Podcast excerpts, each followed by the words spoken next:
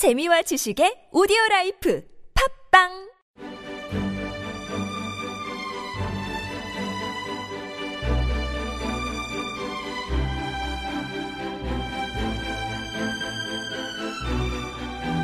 안녕하십니까 김성현의 시사돋보기 53회째로 인사드립니다. 이제 봄 소식이 들려오고 있습니다. 뭐 그렇게 춥더니 또 눈도 오고 또 그새 또 풀려서 저는 낯선 분위기를 경험하게 하는데요. 아, 봄 소식이 오듯이 세상에도 좋은 소식이 많았으면 좋겠습니다. 인사드리며 먼저 준비한 얘기는 이야기, 이겁니다. 음, 우리 사회의 전문가 집단의 83%는 박근혜 대통령의 직무수행이 잘못했다, 잘못됐다 이렇게 평가했다는 이야기입니다. 경제적인 실천 시민연합이 15일에 발표한 건데요. 정치, 경제, 사회 등 각 분야 전문가 300명이 참여한 설문 결과예요. 아, 설문 결과에 따르자면 박근혜 대통령의 리더십과 통치 스타일에 대해서 전문가 집단의 82%가 비민주적이다 이렇게 답변을 했답니다. 아, 제대로 보신 거죠. 대통령의 직무 수행에 대해서도 역시 83.3%가 잘못했다고 평가를 했네요. 어, 이 결과는 지난 2년간의 평가보다 부정적인 수치로 나타난 겁니다. 그 주된 이유로는 절반에 가까운 응답자인 114명은 국민과의 소통 부족, 낡은 사고와 구시대적 상황, 인식 등을 꼽았다고 합니다. 박근혜 정부 정책에 대해서도 82.3%가 실패했다고 답변을 했다고 하네요. 이는 어, 긍정적 평가의 10배를 넘는 수치라고 합니다. 그래서 가장 주력해야 할 과제가 뭐냐라고 하는 질문에 경제 민주화가 53.7%, 일자리 등 실업 대책이 42%였다고 합니다. 그런가 하면 국정 쇄신을 위해서 반드시 교체해야 할 국무위원이 누구냐라고 할 때 가장 첫 번째 꼽힌 사람은 황교안 국무총리이고 그 다음에 많이 꼽힌 사람이 윤병세 외교부 장관이라고 합니다.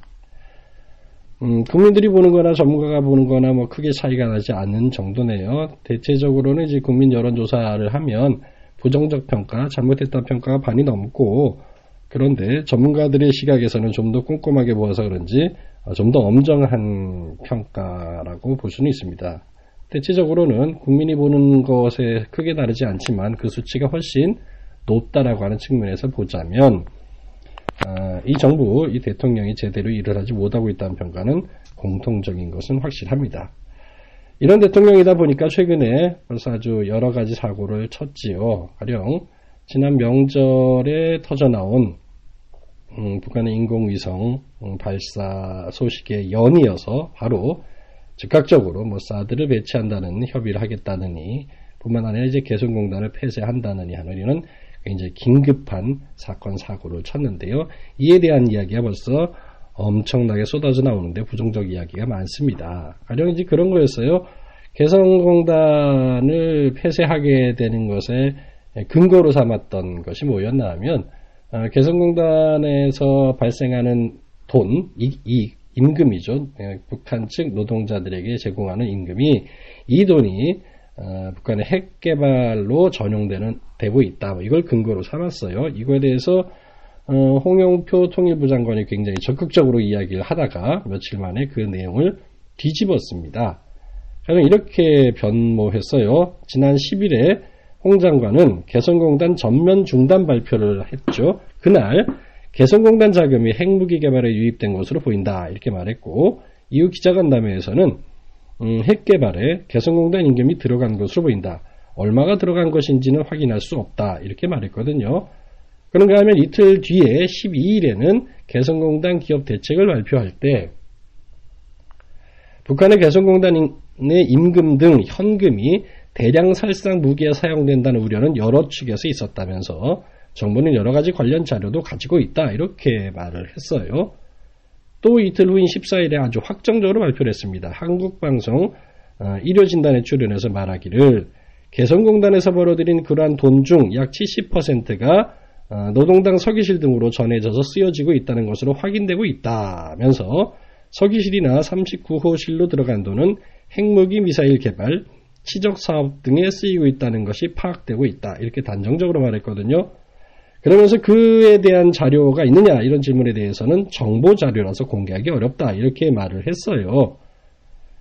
근데 이제 이런 내용이 음, 뒷일을 생각 안 하고 마구 말을 해서 그런 거지 후에 문제가 됐습니다. 정말로 이게 어, 홍영표 통일부 장관이 한 말이 사실이라면 우리 정부가 결국 북한의 대량 살상 무기에 도움이 될 수 있는 금융 거래와 현금 제공을 금지했던 유엔 안전보장이사회에 결의한 2094호를 위반한 꼴이 되는 거예요. 그러니까 우리가 북한 측에 그 무기를 만드는 데 필요한 돈을 결과적으로 제공한 음, 셈인 거거든요. 그래서 이제 야당 측에서는 이에 대해서 어, 파고들었습니다. 유엔 안보리 결의안 위반 아니냐라고 하는 그런 야당 의원들의 질문에 대해서 이제 말을 바꿉니다. 북한이 개성공단 자금을 핵 개발했었다는 확증이 있다면 유엔 제재 위반이라고 볼 수 있겠지만 확증이 없는 상태에서 우려만 있었기 때문에 위반이 아니다. 저는 처음부터 확정이 있다고 말한 게 아니라, 아니라 어, 오해와 논란이 있었던 것 같고 국민 여러분께 송구하다는 말씀을 드린다. 이렇게 말했어요. 이게 이제 그 점점 수위가 높아지다가 나중에 문제가 되는 것을 확인하고 나서 꼬리 내린 형국입니다.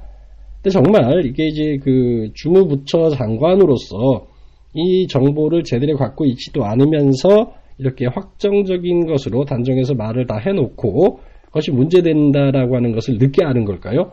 늦게 알았다면 그것도 굉장히 모순되고 문제가 심각한 거죠. 주무부처 장관으로서의 결격 사유가 되는 것이고 아니면 알면서도 이렇게 했다고 하면 진짜 나쁜 사람이 되는 거예요. 국제사회에서 한국의 위상이 추락하는 것 뿐만 아니라 하여튼 뭐 엄청난 망신이죠. 그러니까 자료가 있다고까지 분명히 얘기해놓고 나중에 꼬리를 내리고 어, 자기가 아, 그렇게 확증을 가지고 한 건 아니다. 뭐 미안하다 이렇게 말하면 그 전에 말한 것들도 뭐 그냥 사석에서 말한 것들을 뒤집는 것도 문제지만 예, 언론에 공개되기도 하고 뭐 촬영도 다 돼 있는 그런 내용에서 그런 입장에서 어, 자기가 말을 오해 있게 말을 했다는 식으로 꼬리를 내린다면 어, 공신력의 문제는 뭐 어, 차치하고서라도 근본적인 자격 문제를 생각할 수밖에 없는 그런 겁니다. 그렇다면 그 개성공단은 도대체 어, 폐쇄를 하고 나면 얼마나 심각한 문제가 우리에게 올까요?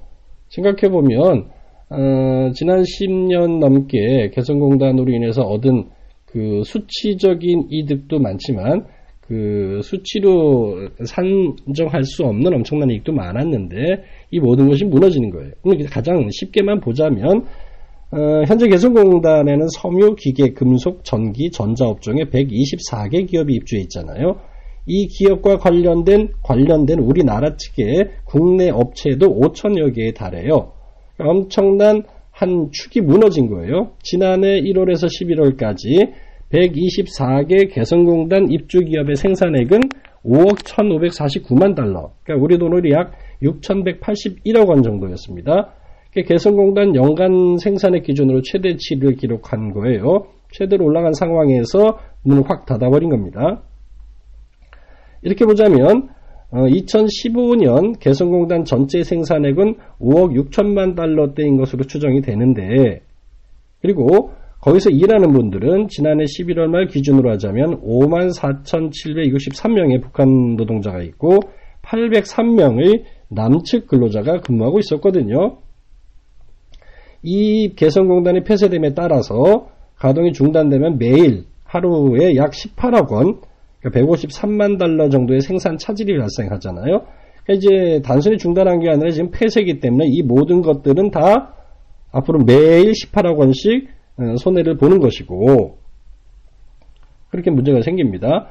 2005년부터 2015년 11월까지의 개성공단 누적 생산액이 31억 8,523만 달러에 이르는데 이것은 공식적인 것이고 우리 정부와 기업이 개성공단 인프라 조성을 위해서 투자한 것으로 추정한 데는 1조 원 정도도 다 날아가는 겁니다.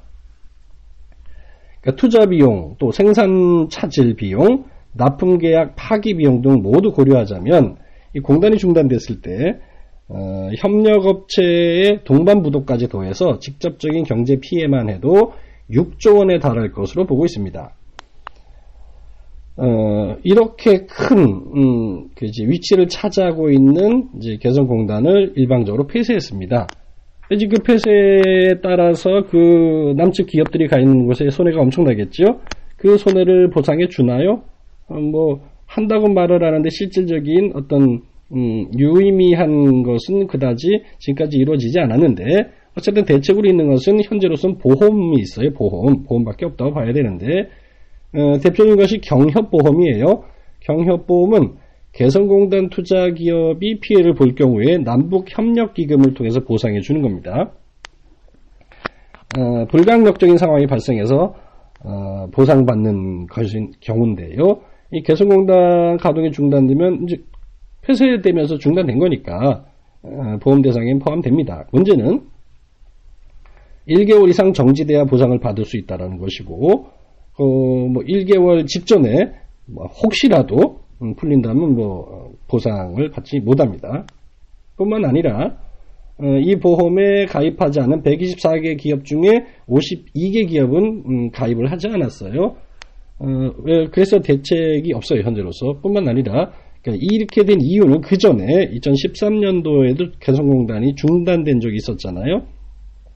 그때 여러 지원을 하긴 했으나 한다고 했으나 실질적으로 피해에 대한 충분한 보상이 된 것이 아니었기 때문에 이번엔 이제 그 기업인들이 매우 심각하게 받아들이고 어, 지난번보다 더 심각한 상황이기 때문에 현재로서는 뭐 음, 강대 강으로 부딪히는 상황이기 때문에 어, 무슨 뭐 해결이 길은 요원합니다. 그러면 이제 회사가 어지간히 튼튼한 회사로 어, 개성만이 아니라 다른 곳에 우리나라 지역 안에 튼튼한 어떤 공장을 갖고 있거나 한 대가 아니라면 부도에 따라서 파산하는 것은 뭐 불을 보듯이 뻔한 상황인데 이 모든 것들에 대하여 기업인들과 협의한 적도 없을 뿐더러 어, 군사작전 하듯이 전격적으로 진행되는 바람에 어떤 그 인, 생산된 것을 가지고 내려오지도 못했고 그에 따라 준비됐던 온갖 자재들을 가져오지도 못했기 때문에 음, 대체 공장을 급하게 마련한다 하더라도 이것을 빨리 가동해서 기존에 계약돼 있던 것들을 해결해 줄 방법은 현재로서는 잘 보이지 않는다라고 하는 거예요. 이런 심각한 상황인데 여기 이제 엄청난 그 물적 피해와 더불어 눈에 보이지 않는 피해까지 하자면 정말 아주 큰 상황인 건데 그 개성공단을 어, 폐쇄할 때의 명분은 뭐였나 하면 북한을 제재한다라는 거예요. 그러니까 명분을 삼았던 게 그쪽에서 나오는 그 임금 등을 핵개발 등에 사용하는 것을 막겠다. 뭐 이런 이야기로 하기도 하으며 어쨌든 북한이 우리와의 대화 또는 우리와 우호적으로 지내지 않고 독자적인 것을 계속할 때 이를 저지해서 북한을 확실하게 제재하는 것을 통해서 타격을 가하겠다 뭐 이런 취지였거든요. 취지가 이제 그렇다라고 할 때 그렇다면 과연 그 취지에 걸맞는 결과를 가져오는 정책적 결단을 해야 되는 거 아닙니까? 근데 그렇게 되지 않았다라는 거예요.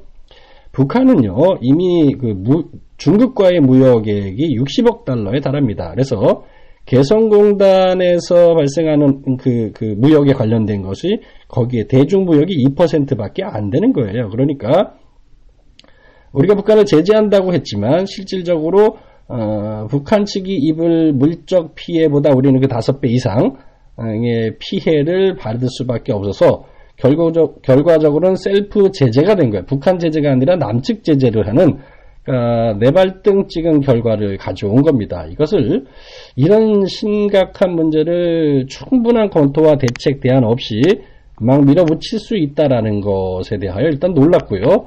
어, 그러고서도 아직 잘못이 무엇이 문제인지에 대해서 생각하지 못하고 있다는 것 또한 문제인 거죠. 이게 현재 어, 정가에서는 또 경제 쪽에서 바라보는 시각에서는 이런 겁니다. 이게 진짜로 북한을 제재하려고 하는 것이냐 아니면 정치적 의도인 것이냐를 가지고 선왕솔례합니다. 기업인들도 어, 개성공단에 있다가 이제 폐쇄돼서 내려와 있는 분들의 입장에서도 이것은 총선용 아니냐라고 하는 시각을 가진 거예요. 봐요. 음, 북한이 인공위성을 쐈답니다. 인공위성인데 이쪽에서 이제 미사일이라 말하잖아요. 어, 어쨌든 북한은 인공위성 우리보다 한 10년 정도 앞서 있을 것으로 보이는 어, 그 위성 관련된 기술이 있어서 인공위성을 쐈습니다. 우리는 미사일이라고 주장하면서 굉장히 들끓었어요. 그러면서 대책으로 나온 것이 하나는 우리 영토를 지키는 데는 전혀 도움이 되지 않는 사드를 사드를 배치하는 것을 긴급 협의를 하는 쪽으로 하나를 내렸고 또 다른 방식으로 개성공단 폐쇄를 통해서 어, 경제 제재를 하겠다고 하는데 그거 역시 효과가 없다라고 하는 거예요.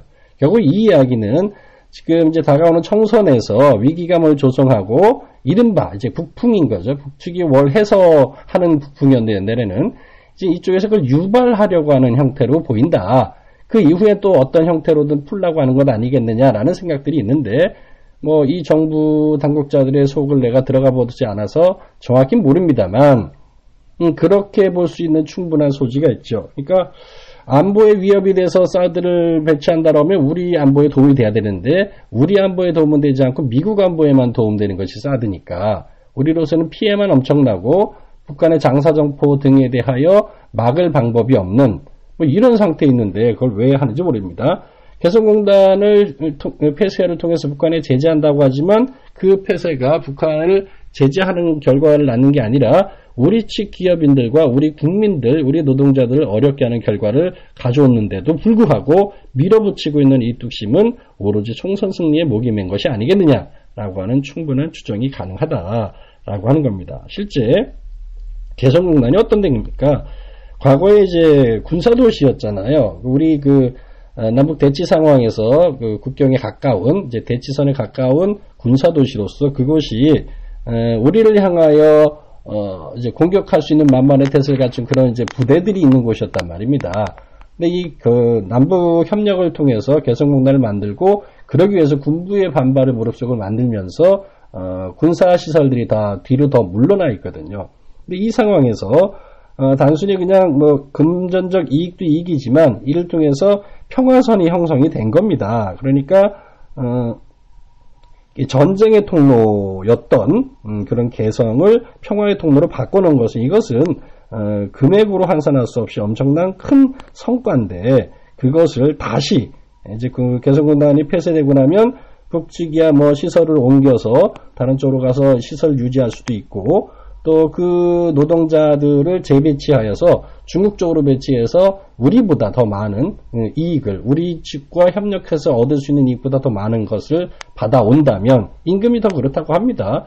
중국 쪽으로 하면 지금 이제 북한 측의 노동자들이 받는 임금보다 더 받을, 받는답니다. 우리가 주는 것보다.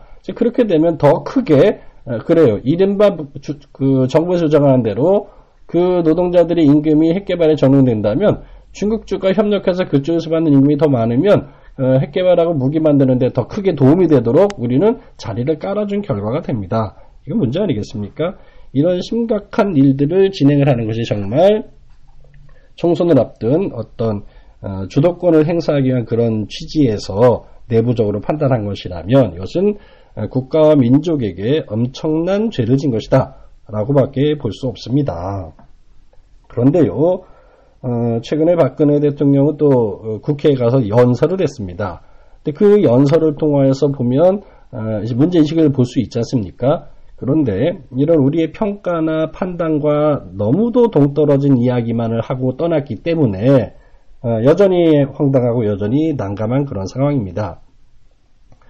어, 박근혜 대통령의 연설은 정말 심각하게 오류가 있고 잘못된 근거에 따른 주장, 일방적 주장일 수밖에 없다라고 하는 것을 한번 살펴보도록 하겠습니다. 어, 이번 대통령 연설에서 이렇게 말했습니다. 유니세프와 WHO 등 국제기구에 382억 원과 민간단체 사업에 32억 원을 지원해서 북한의 취약계층을 대상으로 보건의료 사업을 펼쳐왔습니다.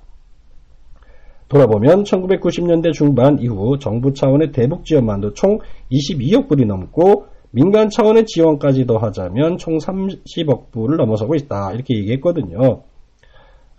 보시죠. 통일부 자료를 보면 1995년에서 2015년까지 대북 지원 총액은 3조 2,925억 원입니다.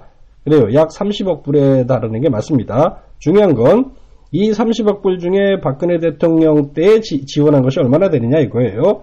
자료에 따르면 박근혜 대통령 임기 동안 매해 어, 각각 183억 원, 195억 원, 254억 원을 대북 지원에 사용했습니다.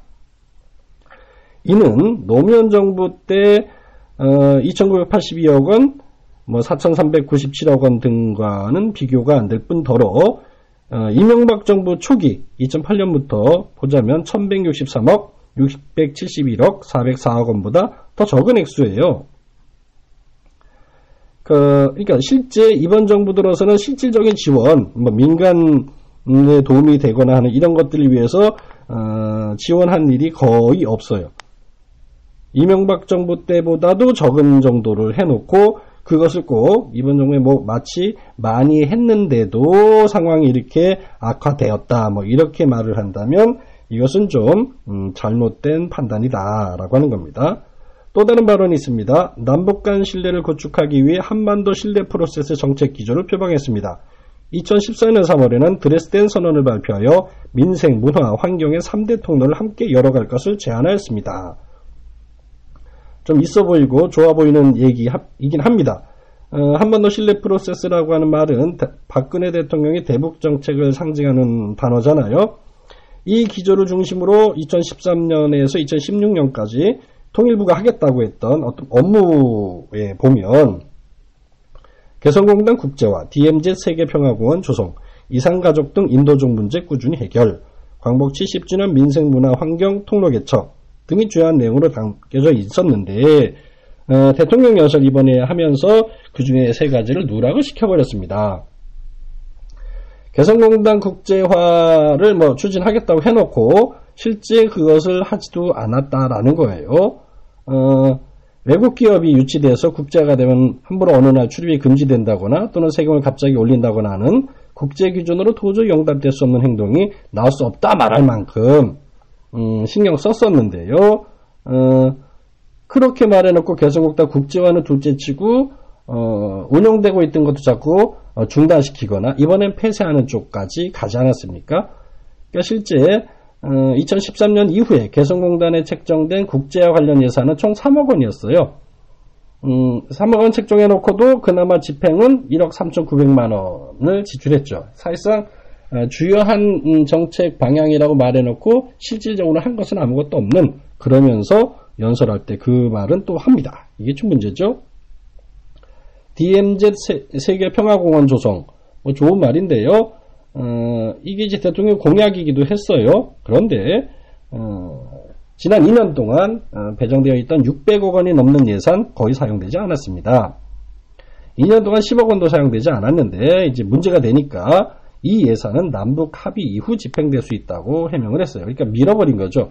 하겠다고는 했는데 실제 아무것도 한 것은 없는 그래 놓고 또 대통령 연설 때는 자기가 잘해 왔는데 라고 하는 근거로 어, 이것을 이용한다면 이건 이제 어불성설이죠. 이상가족 상봉에 대해서도 굉장히 적극적으로 할 것처럼 말을 했지만 심지어 이명박 정부 때와 비교해서도 크게 진전된 바가 없습니다. 이렇게 음, 드레스덴 선언을 통해서 뭐 잘해 볼 것처럼 이야기만 했지만 그야말로 선언으로 그쳤던 그것을 어, 연설할 때 근거로 삼아서 어, 자기가 열심히 한 것으로 말을 한다면 이제 어불성설이고 뭐 나쁘게 말하면 이제 거짓말이 되기도 할 수 있을 겁니다. 이런 말도 했습니다. 작년 8일은 남북 간 긴장이 극도에 달한 상황에서도 고위 당국 간 회담을 열어서 현안을 해결하게 노력했습니다. 라고 한다면 둘이 대화를 열심히 해야 되는 거 아니에요? 적극적으로 대화하려고 하는 노력이나 시도가 있었느냐 하면 그렇지 않다라는 거죠. 어, 지난해 박근혜 정부는 이제 원래 8월까지 단한 번도 대화를 이끌지 못했는데 어, 8월 초에 있었던 비무장지대 지대 폭발 사건으로 해서 어, 2 플러스 2 회담을 한 적은 있어요. 이게 이제 어, 현안을 해결하기 위한 노력의 이제 유일한 것이지요. 그 이후에 파리오 합의의 연장선상으로 열렸던 12월의 남북 당국 회담에서 공동보도문이라든지 다음 약속을 잡는다든지 이런 것도 아무것도 못하고 끝났습니다. 이 얘기가 뭐냐면 박근혜 정부가 남북 간에 대화한 건 이게 다라는 거예요. 아무 성과도 없는. 그 이전에 얼마만큼인 줄 알았어요? 노무현 정부 때 2003년 36회, 2004년 23회, 2005년 34회, 2006년 23회, 20, 2007년 55회 이랬고요. 다음 이명박 정부 들어서 2008년 6회, 2009년 6회, 2010년 8회, 2011년 1회, 2012년 없음. 뭐 이 정도였거든요. 그 이후에 2013년에 24회, 2014년 8회 이 정도가 다인 거예요. 그러니까 이게 어, 개성공단 관련 때문에 어, 중단됐을 때 잠깐 대화를 급히 하는 거 외에는 실질적인 대화를 하지 않았다라고 하는 거예요. 그러면서 이제 굉장히 적극적으로 한 것처럼 말을 하면 이건 왜곡이겠죠. 어, 또 하나 문제 있는 것을 하나 더 정리해서 말씀드리고 마무리하도록 하겠습니다. 이런 말을 했어요. 북한이 언제 어떻게 무모한 도발을 감행할지 모르고 테러 등 다양한 형태의 위험에 국민들의 안전이 노출되어 있습니다. 우리 국민들의 생명과 안전을 위해 그동안 제가 여러 차례 간절하게 부탁드린 테러 방지법과 북한 주민들에 대한 인권 유리를 막기 위한 북한 인권법을 하루속히 통과시켜 주시길 부탁드립니다. 아무 내용, 내용을 모르고 들으면 좋은 말 같긴 합니다. 근데 생각해 보죠. 테러 방지법하고 북한 인권법이 북한의 무모한 도발과 무슨 관련이 있는 걸까요? 테러 방지법이 뭐예요? 국민보호와 공공안전을 위한 테러 방지 법안인데 이름이 이 내용이 뭐냐면 국정원장 소속으로 테러 통합 대응 센터를 설치하는 것. 테러 의심자에 대한 테러 통합 대응 센터장의 정보 수집 조사권을 갖는 것. 테러를 선전 선동하는 인터넷 글의 삭제 뭐 이런 걸 담고 있는 거예요. 그냥 이게 요 북한이 우리를 공격하는 것과 별 상관이 없는 내용이에요. 결국은 뭐냐면 국정원장의 권력이 남용되고 자의적 해석에 따른 국민 사찰 같은 이런 것이 가능하기 때문에 지금 어, 통과시켜 주지 않고 있는 거거든요. 그러니까 전혀 엉뚱한 데다가 테러 방지법을 갖다 집어넣은 거예요. 그러니까 인천공항에 뭐 그그 외국인들이 뭐 그냥 뭐 밀고 들어왔을 때도 또는 뭐 아랍어로 쓰여진 무슨 음, 낙서가 하나 있다고 구글 번역기로 번역한 것으로 보이는 그것 때문에 바로 대응책이 공항의 보안 수위를 높이거나 하는 게 아니라 테러 방지법 빨리 해달라 했잖아요. 그러니까 뭐든지 아무데나 갖다 대고 실질적인 의미의 그 뜻이 해당한 것이 아닌 다른 데다가 엄한 데다 갖다 붙이는 일들을 잘 하고 있는 거예요. 에, 심지어 그 법안을 보면 9.11 테러, IS 뭐 이런 걸 거론되긴 하는데요. 북한은 한 차례도 거론된 적이 없어요. 근데 테러 방지법 통과를 호소하면서 북한의 도발을 거론했다라고 하는 것은 이제 그 법하고 전혀 관련 없는 건데 엉뚱한 얘기인 것이죠. 그러니까 어, 뭔가 취지가 있어서 이제 어, 의도한 바가 있어서 뭘 통과시키고 싶으면 제대로 되게 설명을 하거나 근거가 명확하고 진짜 합리적이고 도움되는 방향으로 만들어서 국회에 제출해야죠 정부 쪽 입장을. 근데 이제 뭐 설득력도 없고 아무데나 갖다 붙이는 식으로 하면서 실질적으로는 어, 국민 사찰이 가능하거나 지금도 문제가 많은 국정원장의 권한이 더 많아지는 쪽으로 방향을 잡는 그런 테러 방지법을 꺼내놓고 딴소리 하고 있으면 이것을 믿고 넘어갈 수는 없잖아요. 만들어줄 수는 없는 거 아니겠습니까? 오죽하면 아직도 통과되지 않겠습니까? 지금까지 보면 어, 좀 약한 야당 뭐 이랬음에도 불구하고 그 야당에서 도저히 이게 동의될 수 없어서 협조 안 하고 있는 것 아닙니까? 새누리당도 엄청나게 동의하는 것은 아닐지도 모릅니다. 아직도 이것을 질질 끌면서 해결하지 않는 거 보면 그렇습니다. 그러니까요. 대통령이 즉 국회에서 연설한다라고 하는 건요. 사실은 굉장히 큰 의미를 갖고 있어서 서로 간에 존중하고 음, 함께 해나가는 것을 어, 보여주는 좋은 방법이기도 합니다. 근데 이제 아, 진짜로 대화를 하고 진짜 협력을 하기 위해서 하는 것이라면 매우 바람직한 일인데 지금 상태로는 그게 아니잖아요. 개성공단 일방적으로 폐쇄한 문제도 위헌이고 어, 헌법에 도전하는 것이라는 해석이 나오는 판에 이제 그 국회 동의도 받지 않고 진행을 했지 않습니까? 그렇다면 그에 대한 사과가 먼저고 다른 도움을 청하는 것은 그 이후 문제인데 어, 대통령이 국회에 갑자기 가겠다고 말해서 연설할 때 그 내용도 왜곡하는 형태로 일방적 자기 주장만 하고 갔다라고 하면 그래서 국민 위에 군림하는 국민의 대표자들인 어, 권한을 위임받아 있는 국회의원들 앞에서 어, 그렇게 일방적인 주장만 하고 간다라는 건 대화 생각도 없고 국민 위에 군림하겠다는 거하고 뭐가 다릅니까? 이런 의미에서 보자면 국민의 한 사람으로서 정말 최악의 대통령을 만났구나 이런 생각이 드는데 서두에 말씀드렸듯이 전문가 집단들의 해석도 다르지 않았다라고 하는 것. 아직 2년 남았습니다. 임기가. 그게 참 가장 슬픈 일이지요. 오늘 시사 돋보기에서는 이제 지난 한 주간 있었던 것들 중에 가장 이제 핵심적으로 어, 생각을 좀 나눠보고 확인하고 싶었던 것을 가지고 말씀을 드리면서 보니 참 답답하게 이럴 때 없네요. 음, 준비하면 생각했던 게 아직도 2년이구나. 이게 가장 큰 아픔이었습니다. 어, 포기만 하고 살 수는 없지 않습니까? 2년 뭔가 의미 있게 지내야 될 거 아니에요? 그래서 총선은 중요합니다. 이번 총선에 어, 이 무례한 정부, 음, 거짓말도 잘하고 어거지도 잘 쓰는 이런 정부를 심판하고 어, 저지 제지하기 위해서라도 어, 야권에 상당한 의석을 주셔야만 어, 국민이 좀 안심되지 않겠나 싶습니다. 그런 면에서 어, 뜻을 한번 같이들 모아주시면 좋겠습니다. 여러 갈래 좀 부정적 일들도 많이 하고 있지만 그 모든 음, 난제들을 딛고 같이 좀 희망을 만들어갈 수 있는 그런 봄, 봄을 만났으면 좋겠습니다. 봄을 함께 만들어서 아주 밝은 내일 함께 열어갈 수 있기를 기대하면서 김성현의 시사 돋보기 53회 이렇게 마무리하겠습니다. 고맙습니다.